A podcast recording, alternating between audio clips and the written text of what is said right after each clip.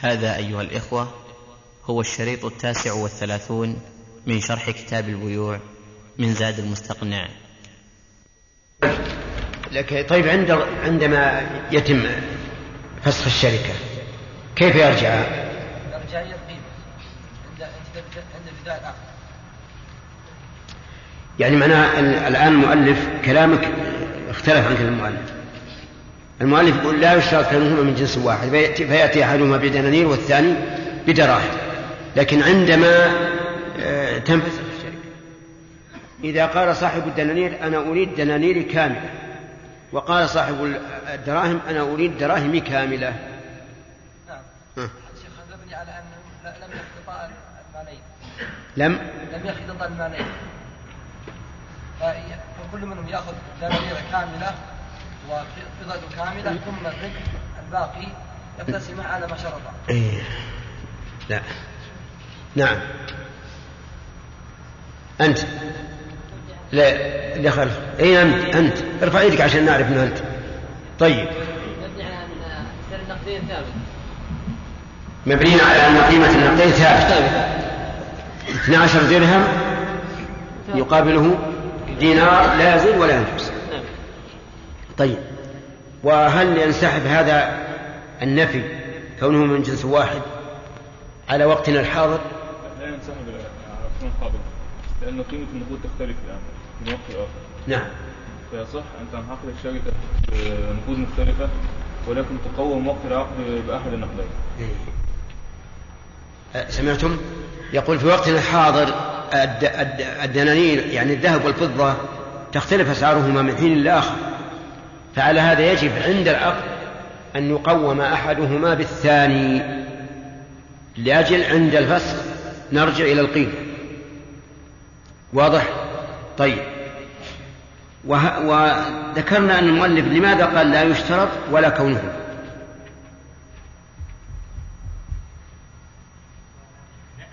أراد بالنفي آه، أن يبين أنه قد اشترط آخرون اشترط أقول لماذا نفاه والأصل أن سكوته يدل على أنه ليس بشرط. يريد أن يدفع الرأي الآخر. أحسنت. يريد أن يدفع الرأي الآخر. وهكذا العلماء إذا كان هناك خلاف مشهور تجده مثلا ينفي الخلاف وإن كان لو سكت لا علم أنه من منفي. أظن انتهى. فصل النوع الثاني المضاربة. المضاربة مأخوذ من الضرب في الأرض وهو السير فيها.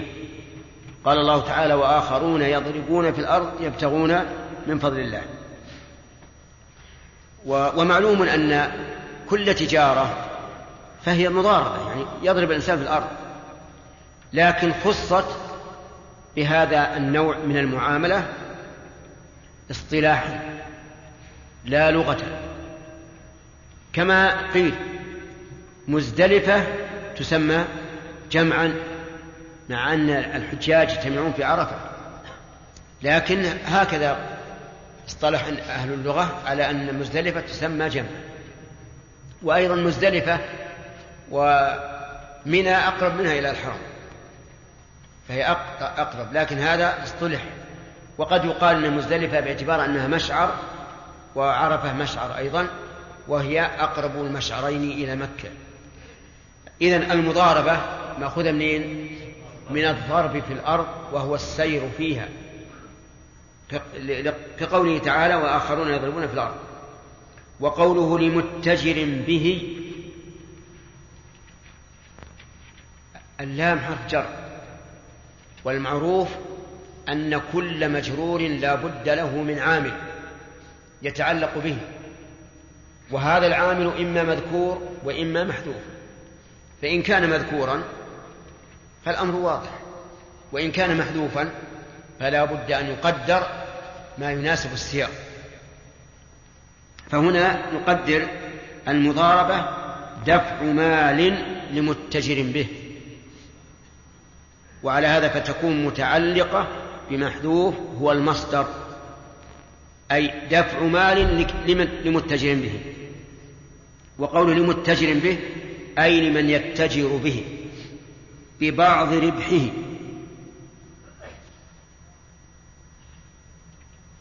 ببعض ربحه. المؤلف قال بعض. ولم يبين هذا البعض. هل يجوز أن تقول خذ هذا المال مضاربة ببعض ربحه؟ لا. لكن المؤلف اعتمد على قوله في الفصل قبله وكذا مساقات ومزارعة ومضاربة فكما يشترط في شركة العنان أن يكون الأخ إيه نعم.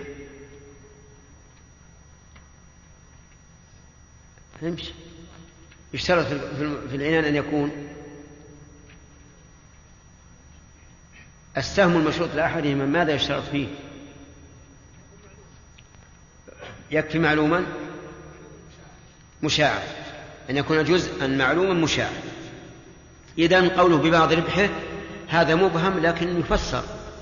يقال بالربع بالثمن بالخمس حسب ما يتفقان عليه. مثال ذلك أعطى رجل آخر مئة ألف ريال. وقال خذ هذه اتجر بها ولك نصف الربح. يصح. خذ هذه التجر بها ولك ربع الربح, الربح. أيضا يصح خذ هذه ولك ثلاثة أرباعه يصح المهم لابد أن يكون مشاعا ولهذا قال فإن قال والربح بيننا فنصفان. إن قال من؟ الدافع ولا المضارب؟ الدافع وهو المضارب. والعامل يسمى مضارب بفتح الراء. طيب إن قال المضارب وهو رب المال الربح بيننا فنصفان أي فهو نصفان نصف للعامل ونصف لصاحب المضارب. لأن هذا مقتضى البينية مقتضى البينية هو التساوي. ولهذا لو أعطيت جماعة دراهم وقلت هذه بينكم فكيف يملكونها؟ بالتساوي. إذا كانت عشر دراهم وهم عشرة لكل واحد درهم. وإن قال ول وإن قال ولي أو لك ثلاثة أرباعه صح والباقي للآخر. نعم. إذا قال لي ربعه يصح. طيب إذا لم يقل لك ثلاثة أرباعه قال لي ربع ولم يقل ثلاثة أرباعه لك. هذا يصح. لأنه إذا إذا أخذ الربع فالباقي للآخر. كذلك لو قال لك لي ثلاثة أرباع وسكت عن الربع الثاني الرابع. يصح. ويكون الربع الرابع للعامل أي للمضارب ولهذا قال صح والباقي للآخر. وإن اختلفا لمن المشروط؟ فلعامل. اختلف لمن المشروط فلعامل. يعني اتفق على أن أنه قيل ثلاثة أرباعه لك والباقي لي. ثم اختلف. أحدهما يقول ثلاثة أحدهما يقول ثلاثة أرباع مشروطة لي والثاني يقول مشروطة لي. فمن القول قوله؟ قالوا إن القول قول العامل لأن الربح إنما حصل بفعله. حصل بفعله فكان هو أولى به. فلذلك نقول القول قول العامل العقيل يصور المسألة.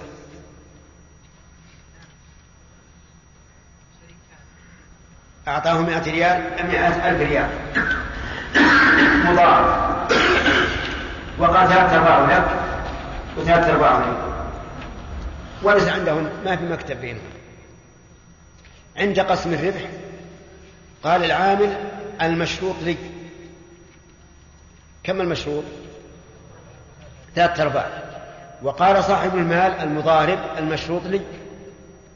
فمن القول قوله؟ يقول المؤلف القول قول العامل.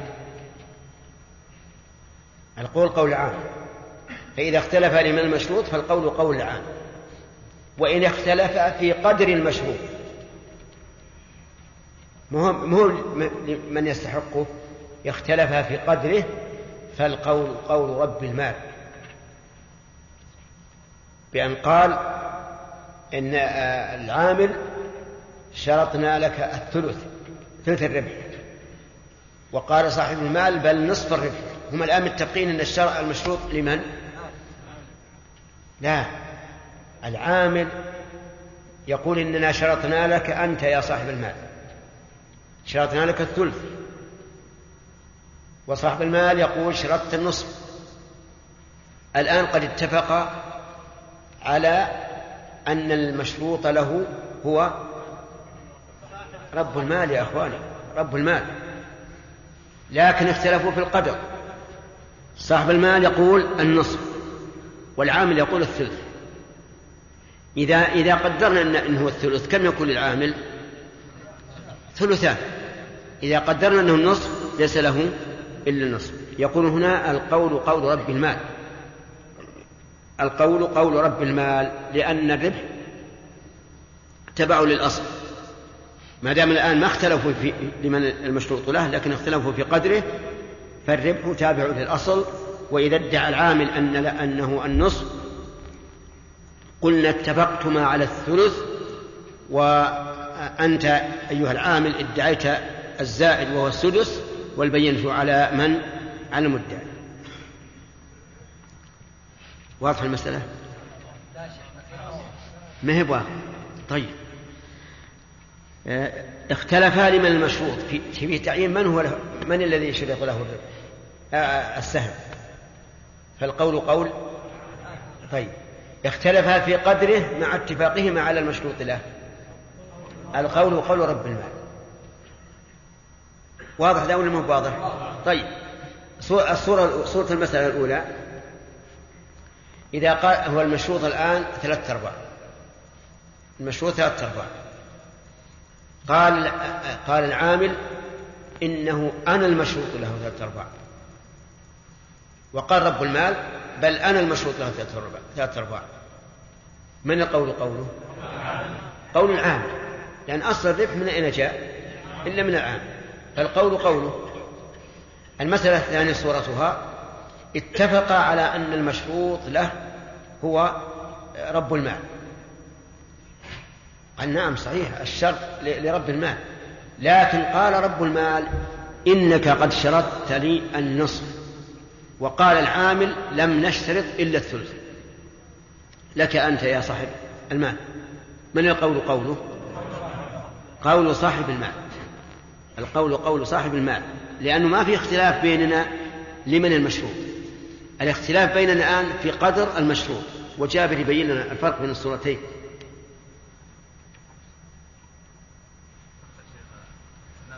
صور الأولى ثم صور الثانية.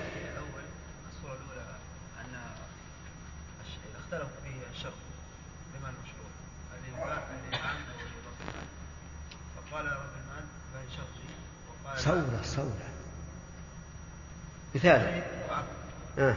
زيد نعم ورب وعمر رب المال طيب قال زيد الشرط لي المشروط لي وقال عمر لا غير المشروط لي فهنا وش المشروط الآن؟ كم؟ ألف ولا ألفين؟ ثلاثة أرباع. طيب. من هو زين. العام. العام. طيب. يعني العامل يقول إن شرطنا لك النصف وإذا يقول شرط ثلاثة أرباع. فالقول قول العام. كم نعطي رب المال؟ رب المال كله ها؟ ربع المال رب المال الشيخ لأن العامل إيه. إيه. قال المشروط فيه ثلاث أرباع زين و وزيد يكون له ربع ورب المال يقول لي مشروط لي أنا ثلاثة أرباع. نقول قول قول زيد لأنه العامل العامل فياخذ ثلاثة أرباع. وذاك ما له إلا الربع. طيب. الصورة الثانية. الصورة الثانية.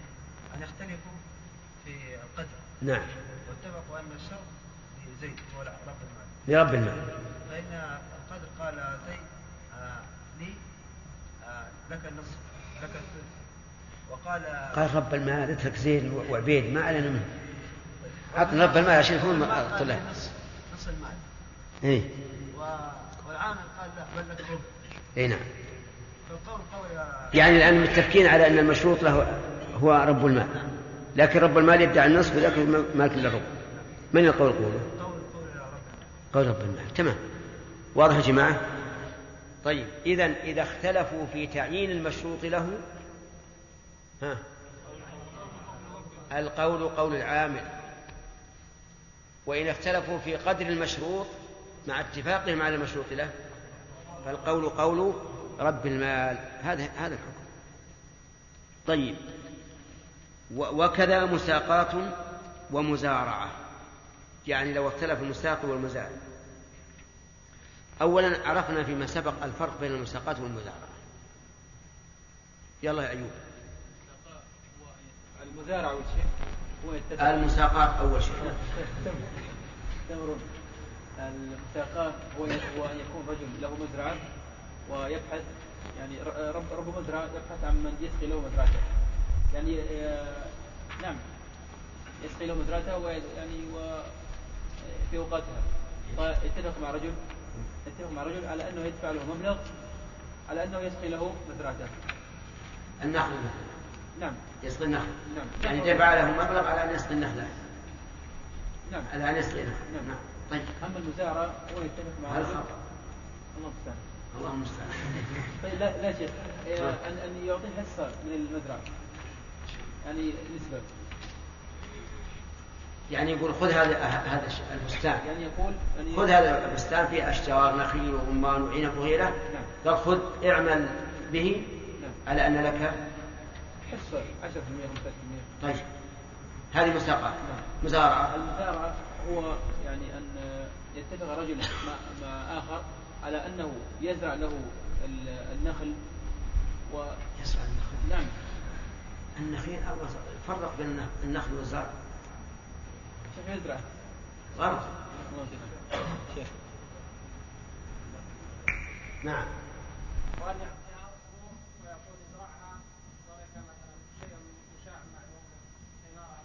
من الزرع. تمام.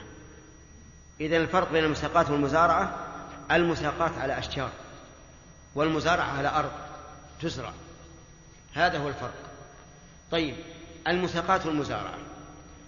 إذا اختلفا لمن المشروط؟ فلمن؟ فللعام. إن اختلف لمن المشروط فللعام. وإن اختلفا في قدره فالقول قول صاحب الأرض أو صاحب النخل. صاحب الأرض في المزارعة وصاحب النخل في المساقات. مثال ذلك أعطيته فلاحا. أعطيته فل- فلاحا يفلح هذا هذا البستان. نخيل وعنب ورمان. وقلت لك ثلث. ثلث ما يخرج منه. يعني ولي الثلثان. عرفت؟ هذه نسميها إيش؟ مساقات. عندي أرض بور ما فيها شيء. أعطيتها شخصا يزرعها زرعا شعيرا أو برا أو رزا أو ما أشبه ذلك. بالنصف بالربع بالثلث. هذه نسميها مزارعة. فالمساقي يقول في الصورة الأولى خذ هذا هذا النخل والأشجار خذها ولك الثلث. يعني والباقي لصا- لصاحب البستان. طيب. عند جذ النخيل وصرم العنب وما أشبه ذلك اختلفوا. فقال العامل المشروط لي. اتفقوا على أن المشروط ثل- ثلثان. على أن المشروط ثلثان. فقال العامل هو مشروط لي وقال رب وقال صاحب النخل هو مشروط لي. من القول قوله؟ قول العامل. كذا؟ طيب. اختلفا في قدر المشروط. قال العامل إن إنك قد شرطت لي ثلاثة أرباع. وقال صاحب الأصل قد شرطت لك النصف هم الآن متفقين على أن المشروط له هو العامل لكن اختلفوا في قدر المشروط. فالقول قوله نعم صاحب الأرض. واضح؟ وكذلك يقال في المزارعة. فهنا فرق بين الاختلاف في تعيين المشروط له وبين الاختلاف في تعيين المشروط.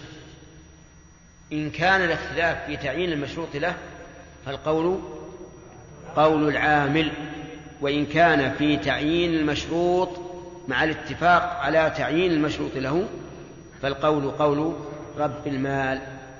والتعليل كما عرفتم أن العامل استحق السهم بعمله بالعمل فكان القول قوله. وأما الاختلاف في القدر فالأصل أن أن الربح في المضاربة والنماء في المساقات والمزارعة الأصل أنه تابع لأصله فيكون القول قول قول يكون القول قول رب المال. نعم. قال المؤلف ولا يضارب بمال لآخر إن أضر الأول ولم يرضى. لا يضارب الفاعل المضارب. المضارب لا يضارب بمال لآخر يعني مثلا أنا أعطيت هذا الرجل مالا يتجر به مضاربة. فذهب إلى آخر وقال أعطني مالا مضاربة. يقول مالك هذا لا يجوز. لكن متى لا يجوز؟ إن أضر الأول ولم يرضى.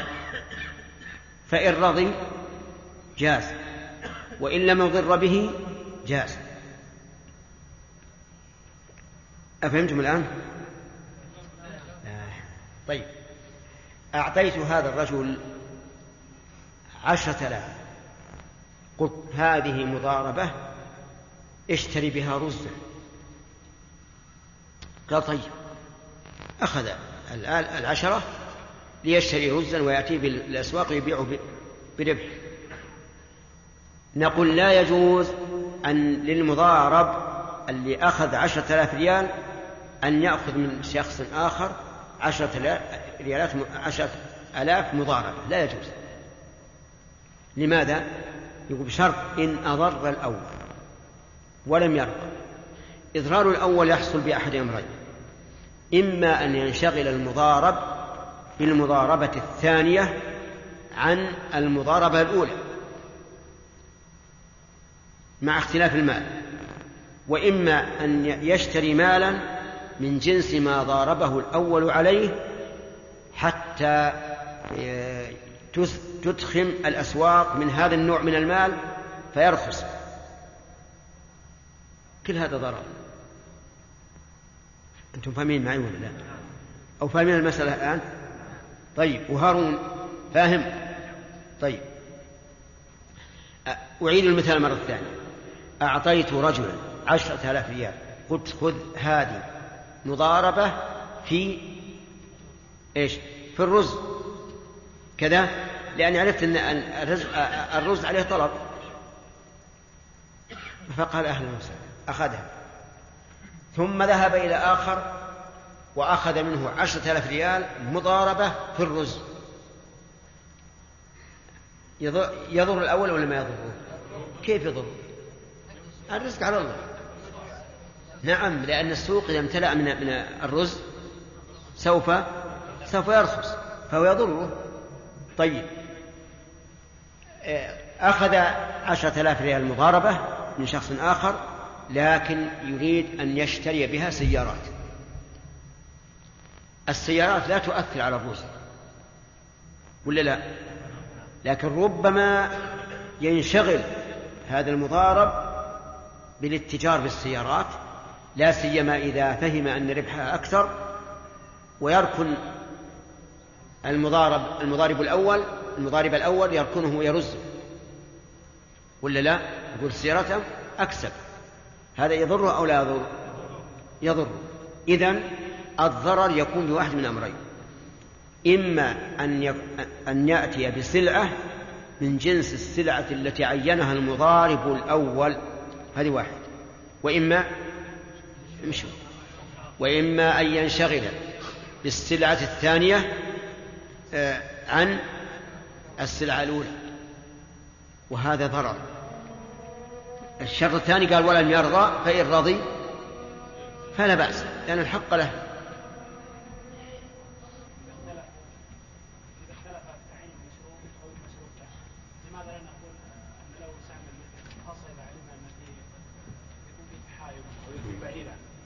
الأرض أي سيأتينا إن شاء الله. يأتينا نعم. قال رجل أنا لا لن اشتغل على لن اشتغل بشيء بسلعه الآخر عن الأول يأتينا. ما استكمل البحث في هذا. نعم. أحسن الله إليك. قلنا إذا اختلف لمن المشروط فالقول قول العامة نعم. لكن المؤلف الشيخ قال ها؟ لكن هنا يقول الشيخ حسن الله إليك فلعامل كأن بين العبارتين فرق كيف؟ يقول إن هنا اختلف لي من المشروط فلعامل. ونحن قلنا فالقول قول العامل شيخ. كأن كأن العبارتين بينهم فرق شيخ. أي العبارتين؟ إذا قال فلعامل يعني معناه- معناها القول قول. لكن إذا اخت... مثلا اشترط الربع. نعم. و... واتفق على أن الشرط الربع. نعم. لكن اختلف لمن المشروط. نعم. وقال العامل بأن المشروط لرب المال. نعم. فعلى القول بأن القول قوله آه، أصلا العامل ما هو راح يدعي شيء شيء فيه ضرر عليه. العامل لن يدعي إلا القسم الأكبر. العامل ما هو مدعي إلا القسم الأكبر. يعني ممكن يقول آه، رب المال الربع ويقول لا الثمن لي. هذا لا يمكن اللهم إلا بيجي إنسان ورع جدا. ويخاف الله يمكن. فالعامل لن يدعي إلا الأكثر. نعم. علمنا بأن بأن إذا اختلف لمن المشروط نعم. إنه العامل لأنه هو الذي حصل العمل الربح نعم. وقلنا انه اذا اختلف قدر الشرط فهو لرد المال لأن المال له العلم قاسم نعم. ما يكون التعليلان واحد؟ لا بينهم فرق. لأن لأنها الآن أصل العامل يستحقه بالشرط. الأصل أن العامل يستحق الربح بالشرط. ورب المال يستحق الربح بالتبعية. فلهذا فرقوا بينهم. قالوا إذا اختلف في في في قدر المشروط واتفق أنه لأحدهما فالقول قول رب المال. وأما إذا اختلف لمن لمن المشروط هل هو لهذا أو لهذا؟ فالقول قول العام. نعم.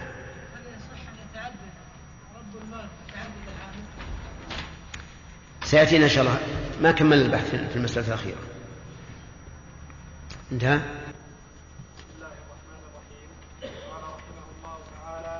ولا يضارب بمال لآخر إن ضر الأول ولم يرضى. فإن فعل رد حصته في الشركة ولا يقسم مع بقاء العقد إلا باتفاقهما وإن تلف رأس المال أو بعضه بعد التصرف أو خسر جبر من الربح قبل قسمته أو تمضيده بسم الله الرحمن الرحيم. سبق لنا أن المضاربة آه، تعريفها هي الأخ. ما هي المضاربة؟ دفع مال لآخر ليتجر به بإيش؟ إيه، بالمال. لكن بإيش؟ ببلاش ولا بجزء من الربح.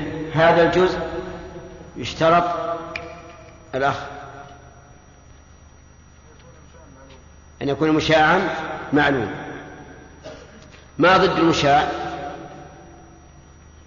أنت. إيش؟ محمد. حامد غير اي أحسنت. هذا الجواب تمام. اي نعم لكن نريد حدده. يكون غير مشاع بينهم يكون مختص بالانسان مختص لاحدهم لا. نعم يا سليم. المجنون؟ المجهول. وكيف الم... لا نقول المشاع. مجهول ضد معلوم. اي ما ضد المشاع. لا لا خطأ. نعم. ها؟ غير؟ لا لا غلط. إبراهيم؟ إيه كيف معين محدد يعني؟ مثل ان يقول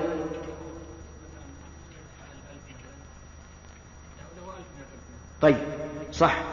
المحدد المشاع معناه الشايع اللي بحيث يكون كل كل حبة منهما من الربح مشتركة. كل حبة من الربح مشتركة. ضدها المحدد مثل أن يقول لك مئة ولي الباقي.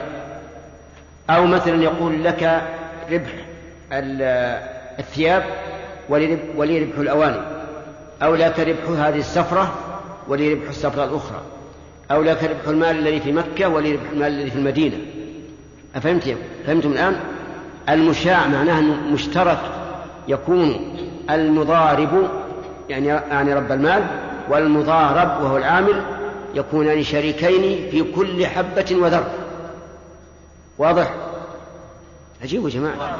خلاص. طيب. معلوما ضد المعلوم يا سمير. مثل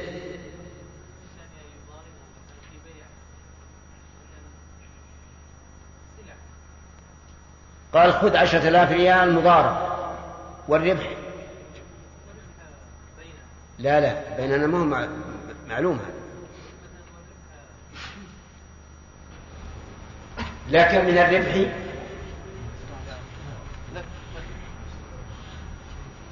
والله يا سمير ما أعدتك هكذا. أعدتك طالبا ذكيا. ها؟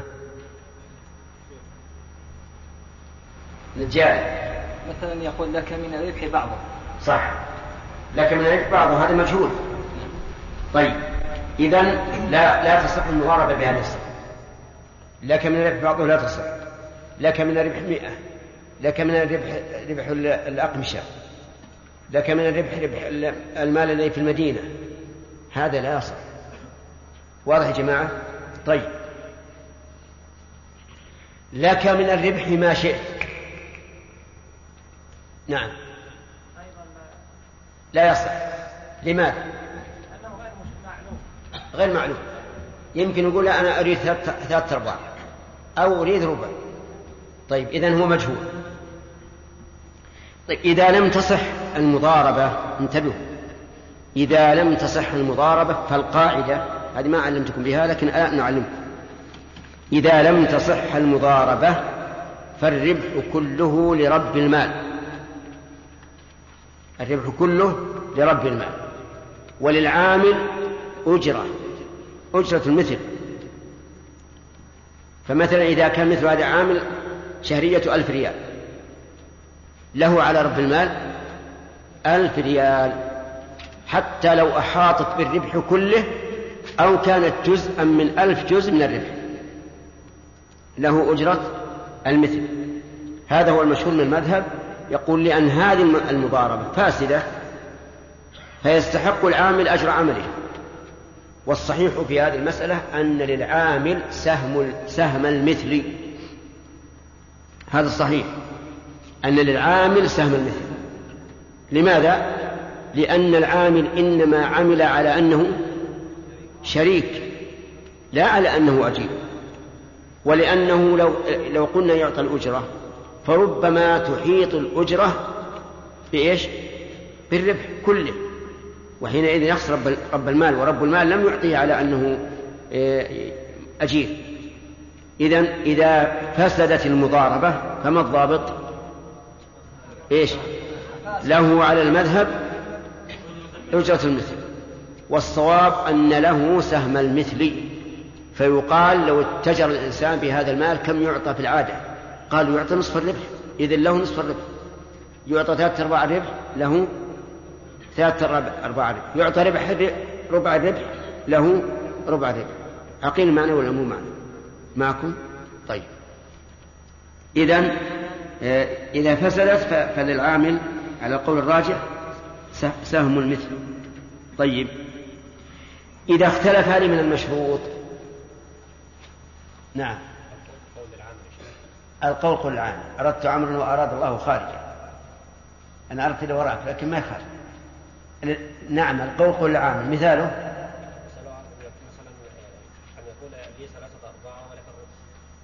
يعني اتفقوا على أن المشروط ثلاثة أرباع. ولكن العامل قال هو لي ولو رب المال قال هو لي. فلمن؟ طيب. فهمتم يا جماعة؟ القول قول العام طيب هذه أيضا لم لم, أنبهكم في الدرس الماضي على أنه ما لم يدعي ما يخالف العادة. إن ادعى ما يخالف العادة فإنه لا يقبل.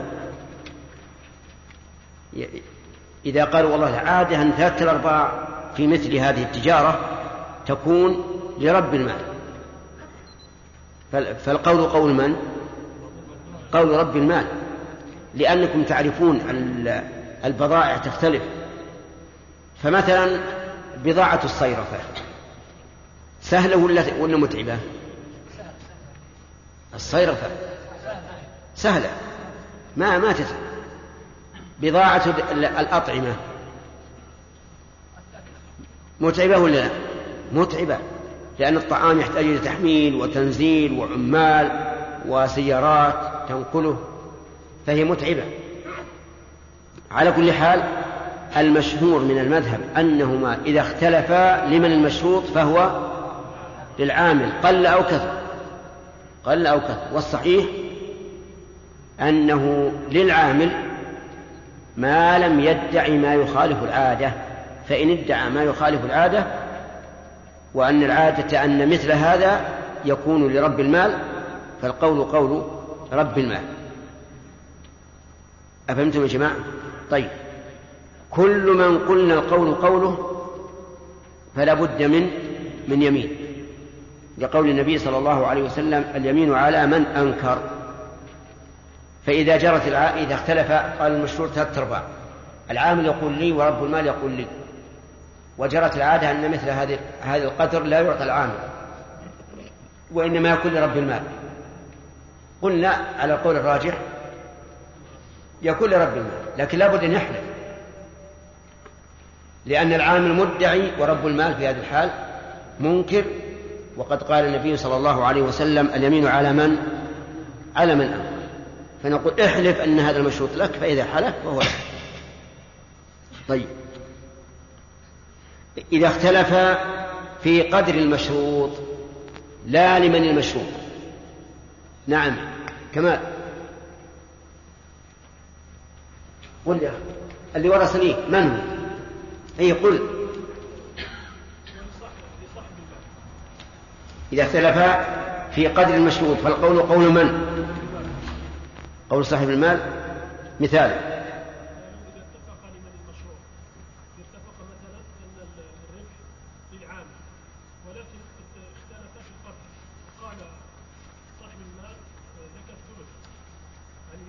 نعم نعم. طيب. فهمتم؟ اختلف هم اتفقا قال نعم نحن شرطنا هذا القدر للعامل. رب المال يقول لا أنكر والعامل يقول كذلك لكن قال العامل إن لي الثلثين وقال رب المال إن لك النصف. فالقول قول رب المال. فلهذا نفرق بين أن يختلف في تعيين من شرط له وبين أن يختلف في قدر المشروط.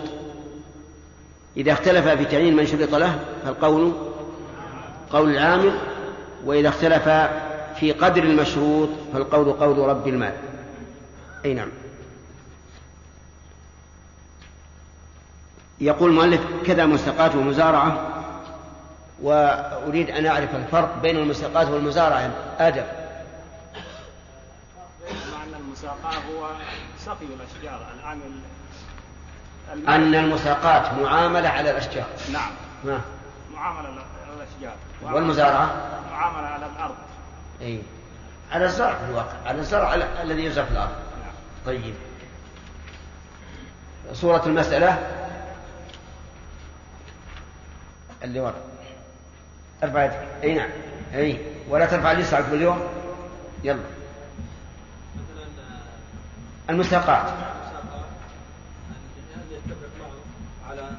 إنسان عنده عنده مزرعة فيها نخل نعم بستان كله نخيل وأشجار. اتفق معه على أن يسقي هذا الزرع قال خذ هذا البستان لك. نعم. نعم. ويسقي مثلا بربع المحصول قم عليه كله السقي و- و- وتصريف الماء وكل شيء. ولك ربع إيش؟ ربع الخراج الناتج إيه، ربع الس- الثمرة. طيب. والمزارعة آه. أن يعطي أرض. المزارع أن يعطيه أرضا. نعم. ويقول ويقول ازرع هذه الأرض ومثلا آه، شجر يعطي مثلا فيها عنب مثلا. لا يا أخي عنب شجر. أي شجر. مزارعة. المزارعة زرع ما هو شجر. يعطيه أرض مثلا. قال هذه الأرض خذها ازرعها برا شعيرا ذرة. دخنا رزا. ها؟ ولك مثلا الربع والنصف على ما يتفق بينهم تمام. صح. هذه المزارعة إذا اختلفا من المشروط. العام. طيب. يعني المزا... آه، الذي أخذها مزارعة وإذا اختلفا في قدر المشروط. فرب المال. بارك الله فيك. طيب. قال المؤلف ولا يضارب. لا لا من عندك قال ولا يضارب بمال لآخر. لا ي... قرأنا هذه. إيه. الضمير في قوله ولا يضارب لمن؟ آه، السؤال خاص لمن؟ العامل. مثل. مثال. أعطاك محمد شرافي. تجربة. كم؟ أعطاني 10000 عشرة آلاف. م- مضارب هكذا. طيب. اشهدوا عليه أنه أقر أنه أعطاه عشرة آلاف. طيب. نعم. فلا يجوز أن أضارب أن أذهب لشخص آخر إيه. وآخذ منه مالا أضارب به مثلا في السيارات. لم آه، آه، بشرطين. إن آه، إن لم يضر ذلك بال- بالأول وأن رضي فإن رضي ولم يضر به ذلك فإنه تجوز. ما فهمنا يعني هذا تداخل في الأحوال. أعطاك محمد شرافي عشرة آلاف تضارب ب- تعمل بها في الأطعمة وأعطاك سامي العقيلي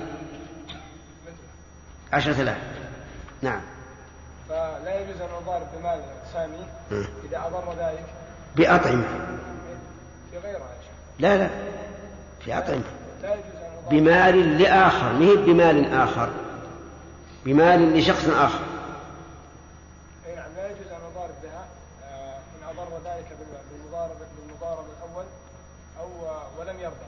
طيب. فإن فإن رضي ولم يضر ذلك به جازت المضاربة. إن رضي ولو أضر به ما علينا إذا رضي. طيب. جازت المضاربة. وإذا لم وإذا لم يضر به ولم يرضى. لم تجوز المضاربة لأنه يشترط الرضا. توافقون على هذا؟ هو في شرطين. الشرط الأول أن يضر والشرط الثاني ها ألا ألا يرضى. ألا يرضى. إذا أضره ولم يرضى قلنا لا تضارب فإن رضي جاز حتى لو أضره. هو الذي رضي عن نفسه بالضرر. طيب. و وإن لم يضر به جاز. وأذن أم لم يأذن واضح يا جماعة؟ طيب. آه، قول المؤلف رحمه الله ولا يضارب. المؤلف لم يفصح نبدأ الآن درس. آه، زيادة في الشرط خطب الأوراق. أنتم وزعتموها كل واحد ورقة. لم يفصح تماما بالحكم فهل هو مكروه أو حرام؟ هذه العبارة إذا جاءت في كلام العلماء لا يفعل كذا فهي محتملة للكراهة وإيش؟ وللتحريم. محتملة لك- للكراهة وللتحريم. كما لو قالوا في الصلاة مثلا ولا يفعل كذا في الصلاة فهي محتملة للكراهة وللتحريم. لكن الفقهاء صرحوا بأن ذلك حرام. يحرم أن يضارب بمال لآخر بالشرطين المذكورين. أن يضره وألا وألا يرضى. فإن فإن لم يضره فلا بأس وإن رضي فلا بأس. طيب فإن فعل يعني هذا المضارب وأنا- ولعلنا نغير مضارب ومضارب لأجل ما يختلط طيب. إن أضر إن أقدم العامل إن أقدم العامل وضارب بمال لآخر مع الضرر قال المؤلف فإن فعل رد حصته في الشركة. إن فعل أي العامل بأن ضارب بمال لآخر وحصل له ربح في المضاربة الثانية فإنه يرد حصته من هذا الربح في الشركة الأولى فكأنه ربح من من المال الأول. واضح؟ طيب.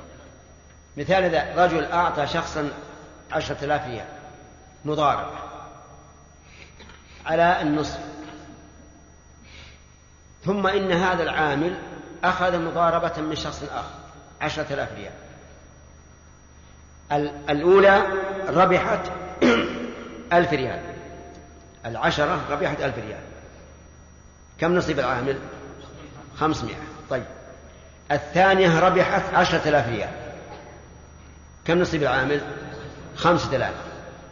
نضيف الخمسة آلاف إلى الألف. لأن نصيب العامل خمسة آلاف من المضاربة الثانية. نضيف الخمسة آلاف إلى إلى الألف. نضيفها إلى فكأن المضاربة الأولى ربحت ستة آلاف. ولهذا قال فإن فعل رد حصته في الشركة. هذا معنى نضيف الخمسة آلاف إلى إلى الألف. نضيفها إلى فكأن المضاربة الأولى ربحت ستة آلاف. ولهذا قال فإن فعل رد حصته في الشركة هذا معنى كلام المؤلف. إذن إذا ضارب العامل بمال لشخص آخر وربح فإن هذا الربح يضاف إلى ربح المضاربة الأولى. واضح؟ ويكون المضارب الأول شريكا. كأن هذا الربح من المضاربة الثانية كأنها ربح ماله. هذا ما ذهب إليه المؤلف. وقال شيخ الإسلام رحمه الله إنه لا يستحق من ربح المضاربة الثانية شيئا. لأنها ليست من ماله وإنما هي من كسب العامل والعامل أخطأ في كونه في كونه يضارب بمال للآخر مع الإضرار بالأول. لكن ما الذي يحل هذا الربح لصاحب المال الأول؟ هو في الواقع لا يحل. ولهذا كان هذا القول هو الراجح أنه لا يضيف ربحه من المضاربة الثانية إلى ربح المضاربة المضاربة الأولى بل هو له لكنه آثم. فإن قال قائل لو فرض أنه فوت على المضارب الأول أي على رب المال فوت عليه أرباحا. فهنا ربما نضمنه وقد لا نضمنه أيضا. لكن الكلام على أن الربح من المضاربة الثانية لا يرد في ربح المضاربة الأولى على القول الراجح. أما المذهب فكما سمعت. قال رد حصته في الشركة. طيب. قال ولا يقسم الضمير يعود على الربح. ولا يقسم أي الربح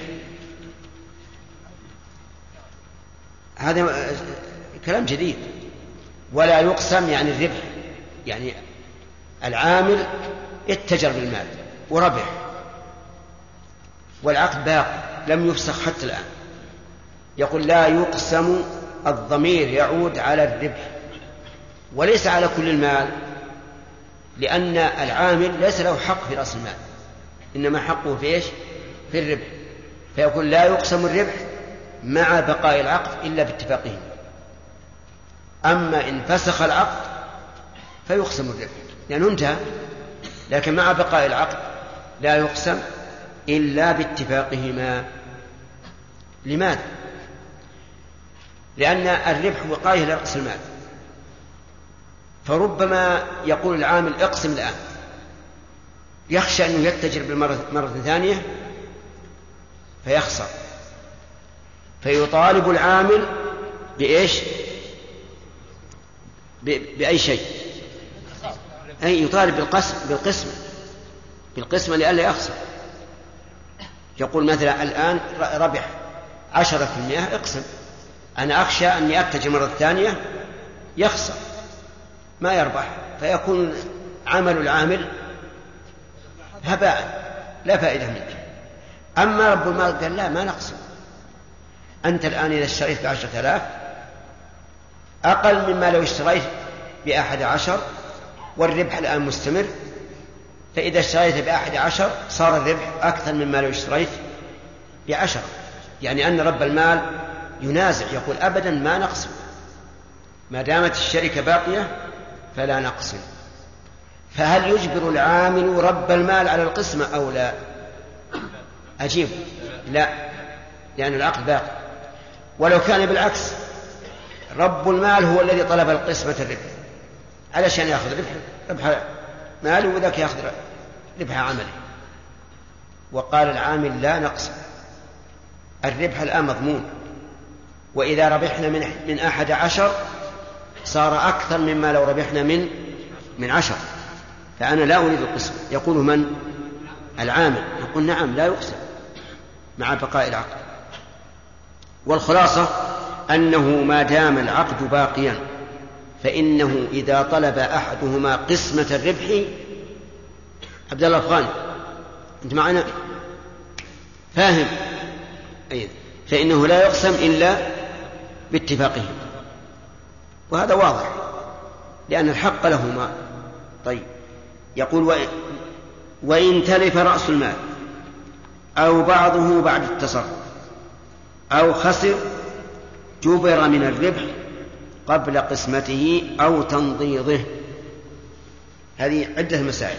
أولا إذا تلف رأس المال إذا تلف رأس المال جبر من الربح. يعني مثلا إنسان عامل مضارب اتجر وأودع يعني جعل الدراهم في الصندوق وكانت عشرة آلاف وصارت بالربح عشرة عشرين ألف. صارت بربح عشرين ألف. سرقت عشرة آلاف. سرقت عشرة آلاف. يقول المؤلف إنه يجبر من الربح. في هذا المثال اللي مثلنا هل يبقى للعامل شيء؟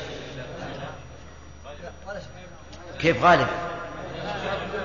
وعشرة هذا أصل رأس المال. ربح عشرة أخرى. وضعها في الصندوق.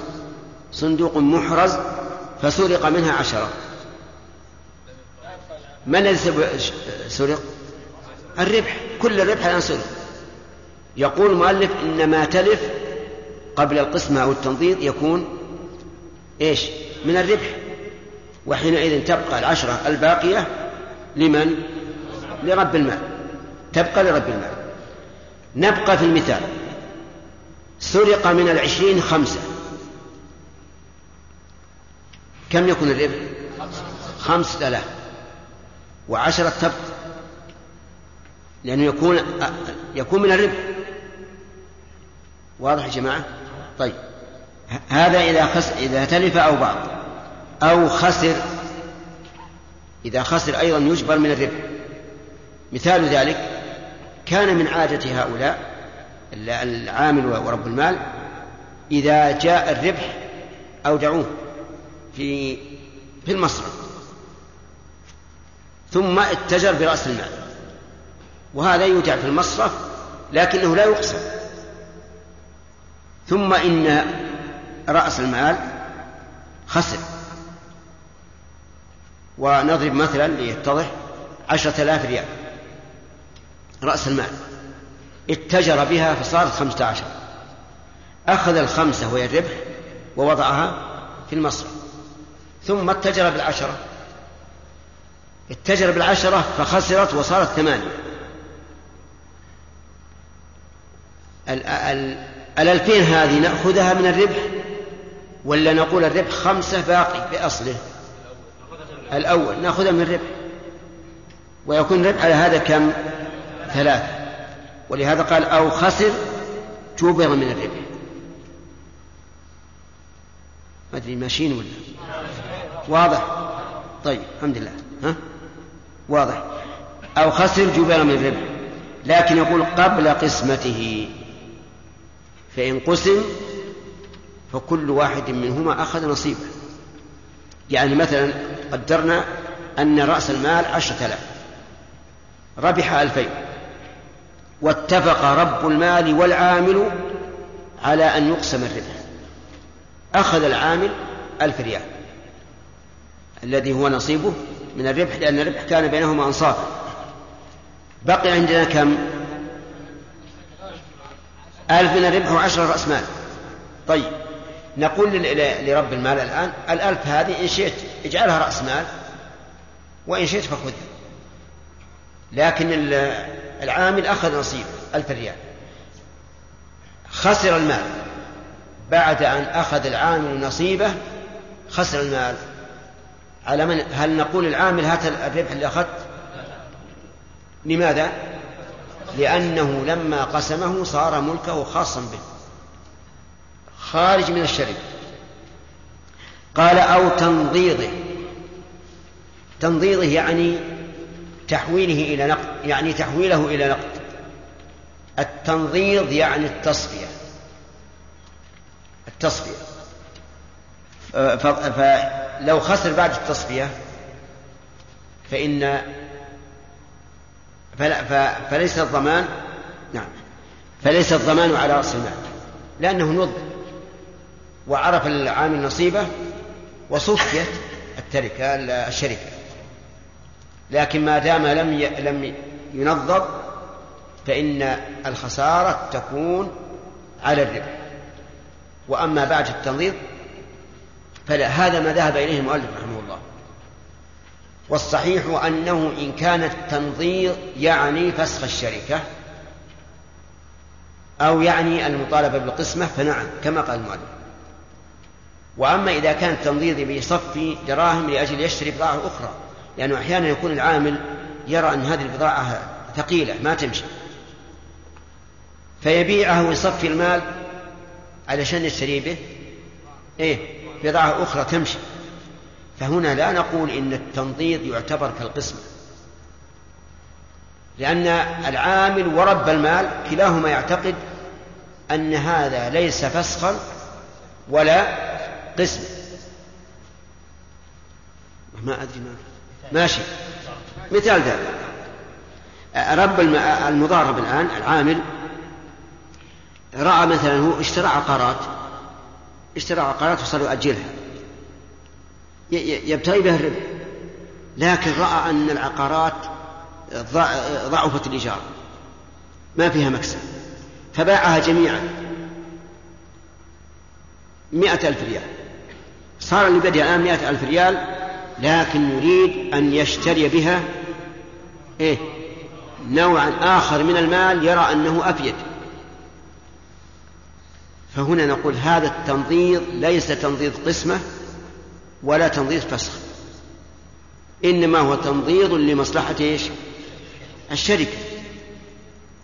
فلو قدر أنه خسر بعد ذلك فالخسارة على الربح. الخسارة على الربح.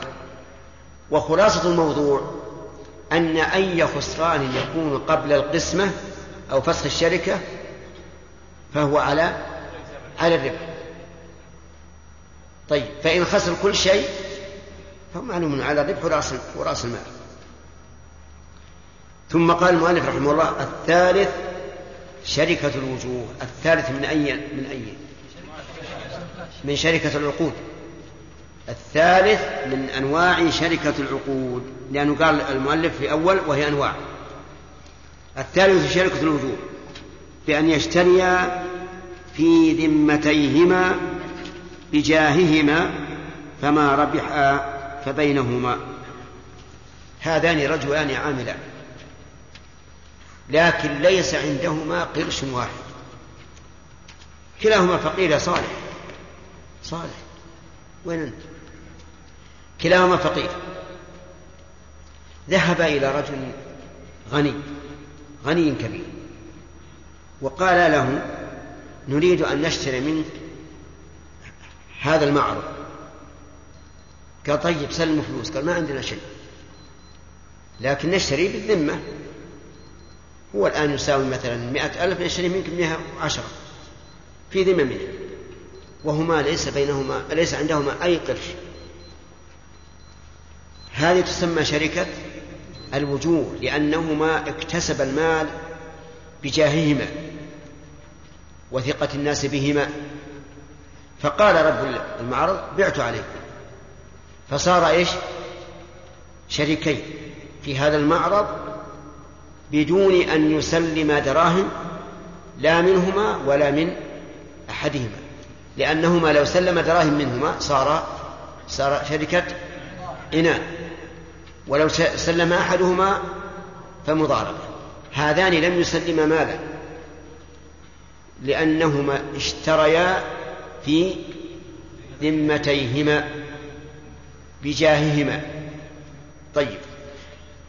رجلان آخران جاء إلى صاحب معه وهما يعني أصحاب حيلة وأصحاب مكر وقال بع علينا المعرض. يا هات فلوس. قال ما عندنا لكن لك وجيه لكن معروفا لكنهما معروفان بالحيل والمكر والخداع والمماطلة. أيعطيهما؟ ليش الاثنان الأولان أعطاهم. لأن لهما جاها ووجاهة وذمة.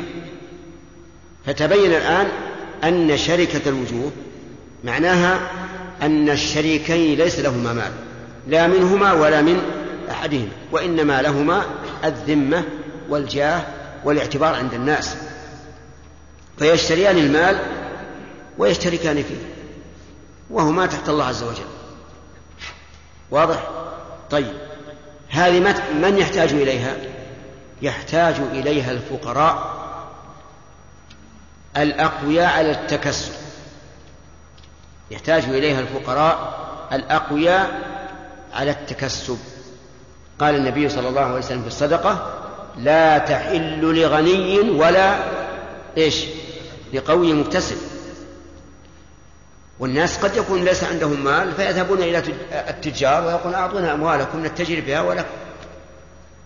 واكتبوها في ذمته اكتبوها في ذمته الملك ملك من؟ ملك التاجر اللي باع عليهما ولا ملكهما هما؟ ملكهما هما. الملك ملكهما. التاجر ما له الا ثمن؟ ثمن ثابت في الذمة. طيب. أسئلة؟ أي نعم. الله إذا كانت مضاربة ثم العامل بعد ربح ولم يقتسم المال تصرف في المال؟ بدون إذن صاحب المال أو بالمال بعد الفسخ؟ قبل الفسخ. إي نعم. قبل أن يقسم المال زاد تجارة أخرى بدون إذن صاحب المال فخسر فيها. مضاربة لآخر. نعم. في نفس الشركة. في نفس الشركة. طيب. فخسر بدون إذن رب المال ما يخالف فهل يضمن ولا؟ لا ما يكون من الربح. من الربح. ما دامت لم تقسم فهو من الربح. نعم. شيخ بارك الله قلنا بقول شيخ بترجيح شيخ الإسلام ابن تيمية فإن في بعض الأحيان الشيخ يرق دين الناس. إيش؟ يرق دين الناس وامانتهم فنجد يعني من إذا وجد مضاربة أخرى فيها مكسب آه، أضرب عن المضاربة الأولى وذهب إلى المضاربة الثانية حيث يضر بالمضارب الأول. نعم. ويقول الإثم أستغفر الله. إيه. لكن لو قلنا بقول آه، المذهب فإنه فيه باب سد الذرائع. لا لا. إذا أردنا أن نجعل المسألة من باب العقوق إذا أردنا أن نجعل المسألة من باب العقوق. نأخذ الربح من هذا المضارب اللي هو العامل ونجعله في بيت المال. يقول يقول إيه شيخ الإسلام يقول ما يمكن يدخل على على المضا... على رب المال الأول بأي طريقة فاته ربح كان يمكن ان يكون لو ذكرنا قبل في نفس البحث قلنا لو فرضنا انه أضر بالأول يعني آه، مثلا صار يتكاسل ما يعمل بها فهذا ربما يضمن. لكن إذا قدرنا إن الإنسان قائم بالعمل تماما نعم لكنه أخذ مضاربة في نفس ال في, في, في نفس المال الذي ضرب به- الأول ولكن السوق قوي يمشي. لكن الكلام في الإضرار يا شيخ انه أضر بالأول وقعت وقع الضرر على الأول. حتى لو أضر بالأول. ما يمكن نعطي الأول ربح المال. يعني إن قلنا أنه أضر بالأول فننظر هل تفويت الربح موجب للضمان؟ لأنه ربما يشتري الإنسان على أنه يربح ولا يربح. فلذلك لو قلنا بأن كلام شيخ الإسلام هو الصحيح لأن المسألة رد المال في الشركة الأول من مفردات مذهب أحمد. كل المذاهب الثلاثة يقول لا ما له حق. لكن لو أردنا أن أن نعزر كما قلت قلنا هات ربحك وفي بيت المال إيه؟ إيه المال المسلمين. فهذا لا يعطى شيء المضارب الأول لأنه ما ما ربح ماله شيء. وهذا نحرمه. في هذه الحال نسلك الحيلة على ما قلت نعم. نعم. نعم. إذا قال لك 1% من المبيعات نعم كيف؟ لك 1% من المبيعات يعني يكون المحل كبير جدا إيه؟ ويكون ال 1% من الربح ومن رأس المال يباع. ما يجوز. ما يجوز هذا من جنس لك آه، مثلا آه، ربح الأقمشة ولي ربح الأواني لا لا. يزود السهم شوي ويشتغل زين.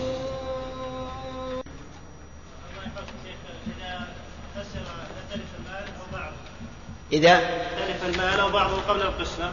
رأس المال أو بعضه قبل القسمة. هل تنفسخ المضاربة أم يستمر؟ إي نعم. تنفس لا ما تنفس. إذا شاء ما انفسخ إي نعم. لكن لو تلف بالمرة انفسخت المشا... ال- المضاربة فيما تلف. أو تلف النصف انفسخت المضاربة في النصف. المهم الذي يتلف انفسخت المضاربة فيه. هل مصطلح المضارب والمضارب؟ نعم. هل هو يعني أن المضارب هو العامل المضارب هو رب المال؟ نعم. أو قد ينعكس لا هذا هو. المضارب رب المال. لآخر للمضارب الأول فأضر برأس المال فأضر برأس المال ما يمكن كيف يضرب يأتي مثلا خسارة على رأس المال لكن كيف يكون الضرر براس المال الأول؟ تلك السلعة مثلا آه، يخسر فيها. هل خسارته هذه من أجل المضاربه؟ تكون خسارته من جهة العمل الآن. إنه فرط. إذا لا ما يضمن. ما يضمن إلا اذا إذا قلنا ان إن الرجل حقيقة أنه ركن مال الأول وتركه ولم يعمل فيه دون أن يشعره بذلك هذا ربما يضمن. حسب ما يرى القاضي بارك الله فيك. العامل جازف. جازم جازف. جازف. جازف. ثم خسر يعني الذي كان يقول يعني توقع مثلا شيء بعيد بعيد الصورة بعيدة ثم جازف ب- بشراء بضاعة ثم حدث امتلأ ثم خسر خسارة. يعتبر مفرط ما اعتقد لأنه هو عنده ربح له جزء من الربح لا تفكر إنه بخاطر ويبي ياخذ شيء على على ضرر. يعني أما يعني كما يقول فتح ولا ربح قوي يعني واحد عينه عشان يصير عوار يعني لكن لو اجتهد لو اجتهد مثلا وشرى بمال كثير لكن بدون ان يستقرض يعني بقدر المال اللي بيده ثم ان الأمور نزلت هذه قد تقع خصوصا في الذهب في الفضة في العقار. هذه ربما ت- تطفر مرة واحدة بسرعة تكون ربح عظيم أو بالعكس. العامل هنا ما يضمن ولا لا لا ما يضمن. المجتهد إيه مجتهد. سبب بسم الله الرحمن الرحيم. الحمد لله والصلاة والسلام على نبينا محمد وعلى آله وصحبه أجمعين. قال رحمه الله تعالى فصل الثالث شركة الوجوه أن يشتريا في ذمتيهما فما ربحا فبينهما. وكل واحد منهما وكيل صاحبه وكفيل عنه بالثمن. والملك بينهما على ما شرطاه والوضيعة على قدر ملكيهما والربح على ما شرطاه الرابع شركة الأبدان أن يشتركا فيما يكتسبان بأبدانهما فما تقبله أحدهما من عمل يلزمهما فعله. يلزمهما. فما تقبلوا فما تقبله أحدهما من عمل يلزمهما فعله وتصح في الاحتشاش والاحتطاب وسائر المباحات. وإن مرض أحدهما فالكسب بينهما وإن طالبه الصحيح أن يقيم مقامه لزمه. مقامه. أن يقيم مقامه لزمه. أن يقيم. نعم. الخامس شركة المفاوضة أن يفوض كل منهما إلى صاحبه كل تصرف مالي وبدني. أو أو بدني. أن يفوض كل منهما إلى صاحبه كل تصرف مالي أو بدني من أنواع الشركة والربح على ما شرطاه والوضيعة بقدر المال فإن أدخلا فيها كسبا أو غرامة نادرين أو ما يلزم أحدهما من ضمان غصب أو نحوه فسدت بسم الله الرحمن الرحيم. الحمد لله رب العالمين وصلى الله وسلم على نبينا محمد وآله وأصحابه ومن تبعهم بإحسان إلى يوم الدين. آه، سبق لنا الكلام على شركة الوجوه وشرحناها. ها؟ بس. شركة الوجوه يقول هي أن يشتركا في ذمتيهما بجاههما فما ربح فبينهما يعني أنه ليس معهما مال لكن معهما ثقة الناس بهما. فيشتركان فيما يشترياه في ذمتيهما. فمثلا يذهبان إلى تاجر كبير ويقولان له آه، نريد أن تبيع علينا كذا وكذا من السلع ونحن شركاء. فإذا قال أدوني الثمن قالوا ليس عندنا ثمن ولكنك واثق بجاههما بجاهنا فيعطيهما على هذا الأساس. هذه ليس فيها ليس فيها مال وإنما فيها الثقة والاعتبار بين الناس فيشتركان في ذلك. وهذه يحتاج إليها الجماعة الذين ليس عندهم مال. ولكنهم موثوقون عند الناس فيشتركون ويشترون من التجار ما يكون ما يكونون فيه شركاء. وهذا ما وهذا يدل على سعة المعاملات وأنه ليس فيها تضييق. كل معاملة ليس فيها ظلم ولا غرر ولا ربا فإنها جائزة. طيب يقول فما ربحا فبينهما؟ ما فبينهما يعني على حسب ما شرطا. قد يكون أحدهما أحذق من الآخر فيشترط له من الربح. إيش؟ أكثر. والثاني أقل. وقد يتساويان فيجعلان الربح بينهما نصفين. فما ربحا فبينهما وكل واحد منهما وكيل صاحبه. حتى وإن لم يصرح بالتوكيل فإن مقتضى هذه الشركة أن يكون كل واحد منهما وكيلا لصاحبه. وأيضا كفيل عنه بالثمن. كفيل عنه يعني كفيل بمعنى ضامن أي كفيل غرام كما يقولون بالثمن. فما دام البائع باع عليهما بوجوههما فإنه يضمر أو يعتقد هذا البائع أن كل واحد منهما غارم عن صاحبه. فكل واحد غارم. فلو أن أحدهما هرب مثلا بعد عقد الشركة هرب وبقي واحد منهما فللبائع عليهما أن يضمن هذا الذي لم يهرب. فإذا قال أنت تعلم أننا شركاء وأن لصاحب الذي هرب النصف قال لكن كل واحد منكما إيش؟ كفيل عن صاحبه. والملك بينهما على ما شرطاه والوضيعة على قدر المال الملك بينهما على ما شرطاه. فمثلا إذا قال ثلث لزيد وثلثان لعمر فلا حرج.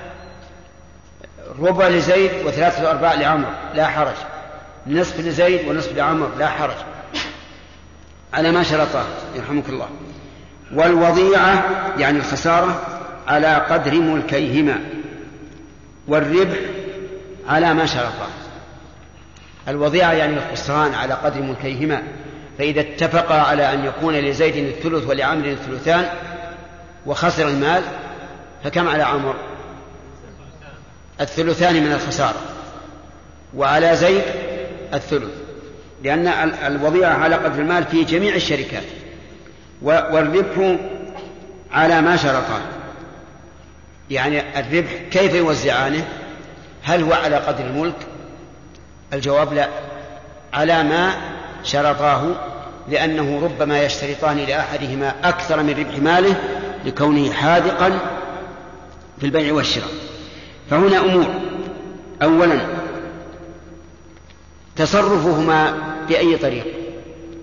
بالأصالة. كل واحد يتصرف بالأصالة عن نفسه. إيش؟ والوكالة عن صاحب هذه واحد. إيه، كيف يضمنان المال؟ نقول كل واحد يضمن عن نفسه ويضمن عن صاحبه. ثالثا كيف يملكان هذا المال المشترك؟ على ما على ما شرطا قد يجعلان لأحدهما الثلثين والآخر الثلث أو أو آه، يجعلانها أنصاف. رابعا الخسارة وهي الوضيعة على على ما شرطه. ما على ما شرطه؟ على قدر المال. خامسا الربح على ما شرطه. هذه خمسة أمور كلها بينها المؤلف رحمه الله. طيب. لو قدر أن المال تلف بغير تعد ولا تفريط هل يضمنان لمن أعطاهما بوجوههما؟ أو لا؟ نعم يضمنان. لأنهما أخذا هذا المال على أنه ملك لهما عليهما غرمه ولهما غنمه. وليس هذا من باب آه، المضاربة أو من باب الأمانة وما أشبه ذلك. هذا بيع وشراء تم البيع والشراء على هذين المشتركين فكانت الغرامة عليهما كما أن الغنيمة لهما. الرابع شركة الأبدان. هذه أيضا ليس فيها مال وقد يكون عند كل واحد منهما مال لكنهم لم يشتركا في المال. شركة الأبدان شركة في العمل. شركة في العمل. بأن يشترك اثنان فيما يكتسبان من بأبدانهما. وهذه لها عدة صور. منها ما قاله المؤلف الاحتشاش والاحتطاب وسائر المباحات. هذه الاحتشاش. خرج الرجلان إلى البر.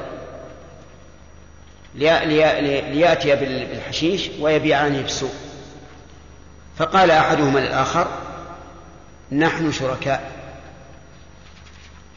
فيما نكتسب. لا بأس.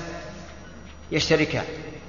ويذهبان. كل واحد في وادي كل واحد أتى بوقر بوقر بدنه من الحشيش. هما يشتركان. يشتركان. الملك على ما شرطا والربح على ما شرطا والوضيعة على قدر قدر المال. هذه واحدة. إذن هذه ليس فيها مال وإنما هو عمل.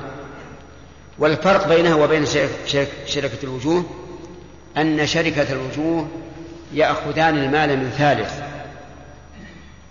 ويعملان بأبدانهم هذه لا يأخذان من أحد مالا ولا يأتي أحدهما بمال وإنما يشتركان في إيش؟ في العمل. الاحتشاش الاحتطاب مثله. اشتركا في الحطب خرج إلى البر ليأتي بحطب يبيعانه فقالا نحن شركاء. لا بأس يشتركان على حسب ما يتفقان عليه. تصح مؤجلة ومطلق. يعني يجوز أن يقول نحن اليوم شركاء أو نحن هذا الشهر هذا الشهر شركاء أو نحن هذا الأسبوع شركاء أو تطلق. ومتى شاء فسخها آه، الاحتضاب وسائر المباحات. من المباحات التقاط السمك والجوهر وما أشبه ذلك من البحر. هذه جائزة وهي شركة أبدان ومنها الاشتراك في جمع الكمأة. تعرفون الكمأة الفقع هذه أيضا تنبت في البر ويذهب الناس ويأخذونها ويبيعونها يشتركان فيها. المهم طيب اشتراك أيضا في الصيد. يعني ذهب إلى مكان يكثر فيه الصيد واشتركا هذه أي شركة؟ إيش؟ أبدان. كل واحد منا يصيد ما شاء الله. هذه واحدة. من الصور أيضا الاشتراك في العمل. الاشتراك في العمل بمعنى أن أحده أنهما كلاهما نجار مثلا أو أن أحدهما نجار والثاني حداد والثالث بناء فيشتركان. هذا أيضا جائز وتسمى شركة أبدان. وهذه تقع أحيانا مع اتفاق الصناعة كأن يشترك نجاران في في ورشة لهما يعملان فيها. هذا جائز يا كمال. وكذلك أن يشترك حدادان في ورشة حدادة ميكانيكيان في ورشة مكاين وهل مجر هذا اشتراك في عمل عمل صناعة. المادة ليست لهما المادة لغيرهما لكنهما يصنعانها يحولانها إلى إلى شيء معين يصلحانها وما أشبه ذلك. هذه أيضا من شركة من شركة الأبدان. من شركة الأبدان أيضا شركة الدلالين. شركة الدلالين بأن يكون مثل هذا السوق فيه, دل فيه دلالون مشهورون بالحذق.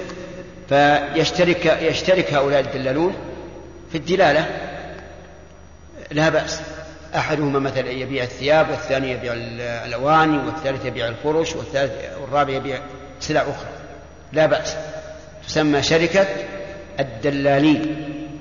لأنهم يشتركون في عمل عمل بدني ما ليس عندهم مال والمال ليس لهما أيضا وإنما هو لغيرهما ويأخذان عليه الأجرة بالدلالة. الخلاصة أن شركة الأبدان شركة في عمل ولها أنواع. قد يكون هذه الأنواع اللي ذكرنا أو, أو غيرها. وسائل المباحات وإن مرض أحدهما فالكسب بينهما. هذه يقع فيها هذا العذر. إذا مرض أحدهما يقول المؤلف فالكسب بينهما. على إيش؟ على ما شرطاه. إذا كان النصف أو الربع أو الثلث حسب ما شرطاه. مع أن هذا المريض لم لم يعمل. لكنه ترك العذر ترك العمل لعذر. هل لصاحبه في هذه الحال أن يفسخ الشركة؟ نعم له ذلك. له أن يفسخ الشركة وله أن يطالبه بمن يقوم مقامه. بمن يقوم مقامه. يقول أنت الآن تركت العمل. خل واحد يأتي بدلك ولنفرض أنهما نجاران. مرض أحدهما ولم يأتي إلى العمل. فلصاحبه أن يقول له ائت ببدلك يقوم بالعمل.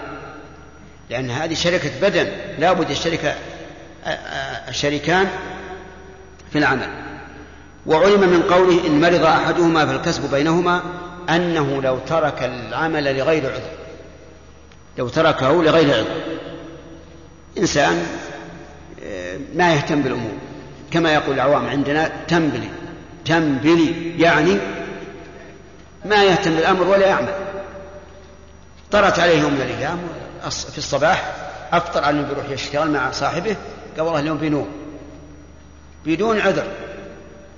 يقول مؤلف الكسب بينهما ولكن هذا فيه نظر.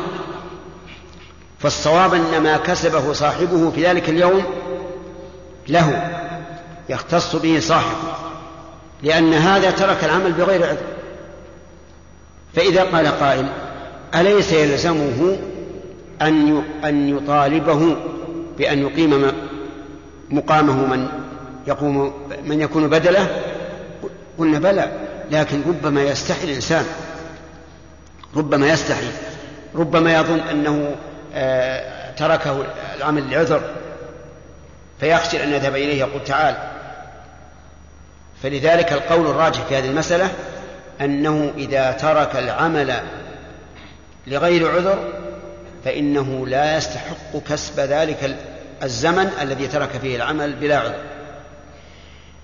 طيب إذن إذا مرض أحدهما وإن شئت فقل إذا ترك العمل لعذر سواء مرض سواء كان العذر مرضا أو خوفا أو أمطارا غزيرة لم يستطع معها الحضور أو غير ذلك من الأشياء. فإنه إذا تركه لعذر فالكسب بينهما حتى في اليوم الذي لم يعمل فيه. أما لغير عذر فالصواب ما دل عليه كلام المؤلف أنه ليس له شيء من كسب اليوم الذي تخلف فيه. والمذهب أن له الكسب أنه يشارك صاحبه وإن تخلف لغير عذر. وعللوا ذلك بأنه يمكن الشريك أن يطالبه بأن يقيم مقامه. وما دام يمكنه ليش ما طالب؟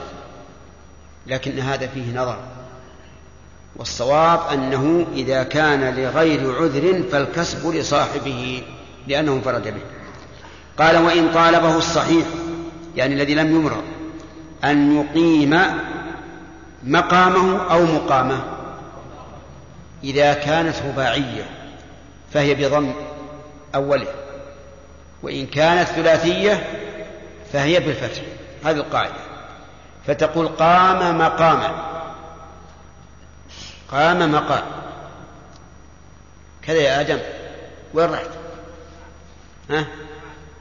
قام مقام ولا قام مقام؟ أي نعم لأنه ثلاث. أقام مقامه زيدا.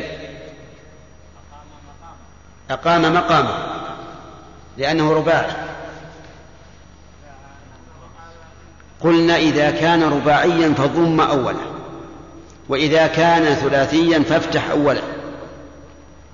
فتقول قام الرجل مقام صاحبه. صح؟ فكروا يا جماعة. قام الرجل مقام صاحبه. طيب إذا كان رباعيا ضم أوله. تقول أقام الرجل غيره مقامه. مقامه. ما تقول مقامه. طيب إذا المعنى وإن طالبه الصحيح أن يقيم إيش؟ مقامه. لزمه طيب. تركنا جملة في في شركة الأبدان. يقول يشترك فيما كسبين بأبدانهما قال فما تقبله أحدهما من عمل يلزمهما فعله. فما تقبله أحدهما ما هذه شرطية؟ وتقبل فعل الشرط. ويلزم؟ نعم جواب الشرط. وفعل الشرط وجوابه يجوز أن يكون مضارعين أو يكون ماضيين أو يكون مختلفين. إن قام زيد قام عمرو.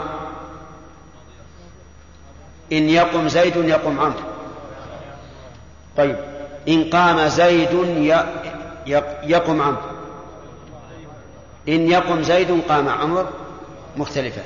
معنا مختلفان أو لا؟ فما تقبله أحدهما من عمل يلزمهما فعله. مختلفان. تقبل فعل الشر. يلزمهما جواب الشر ولهذا قلنا إنه مجزوم. وليس مرفوعا لأنك لو رفعته وقلت يلزمهما اختلف المعنى. إذ تكون الجملة صفة لي لعمل ويختلف المعنى. معنى العبارة أن أي عمل يتقبله أحدهما فإنه يلزم الجميع. ومعنى يتقبل أي يلتزم به. يعني فما التزم به أحدهما من عمل لزم الجميع. وهذا مع اتفاق الصنائع واضح. مع اتفاق الصنائع واضح. يعني مثلا اشترك اثنان في النجارة فجاء شخص وقال لأحدهما اصنع لي بابا. قال لا بأس أصنع الباب. هنا لو أن الذي اتفق معه لم يصنع الباب إيش العمل؟ عجيب يا جماعة. يلزم الثاني اصنع الباب لأنكما شريكان متضامنان. فما تقبله أحدكما لزم الآخر. طيب مع اختلاف الصنائع مثل أحدهما خشاب والثاني حداد. التزم الخشاب أن يصنع بابا من خشب. هل يلزم الحداد؟ يا جماعة كلام المؤلف. لا تجبوني على ما أجي أفهامكم على كلام المؤلف. يلزم يلزم لأنهما شركاء. فيقال للحداد اصنع باب الخشب لنا. والله أنا ماني خشاب ما أعلم. استأجر من يصنعه. لأنك ملتزم بما التزم به شريكك.